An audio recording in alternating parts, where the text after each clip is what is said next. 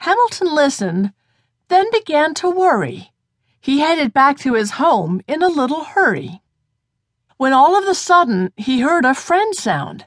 It seemed quite familiar as it bounced all around. He listened again and heard a bold hoot, but the small little sound came back like oot. He looked and he looked, his neck bent straight back.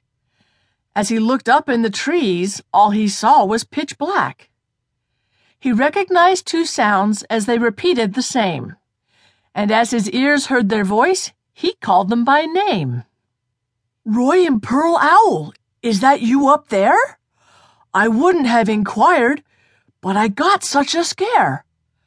There's a sound I don't know that I just couldn't pass.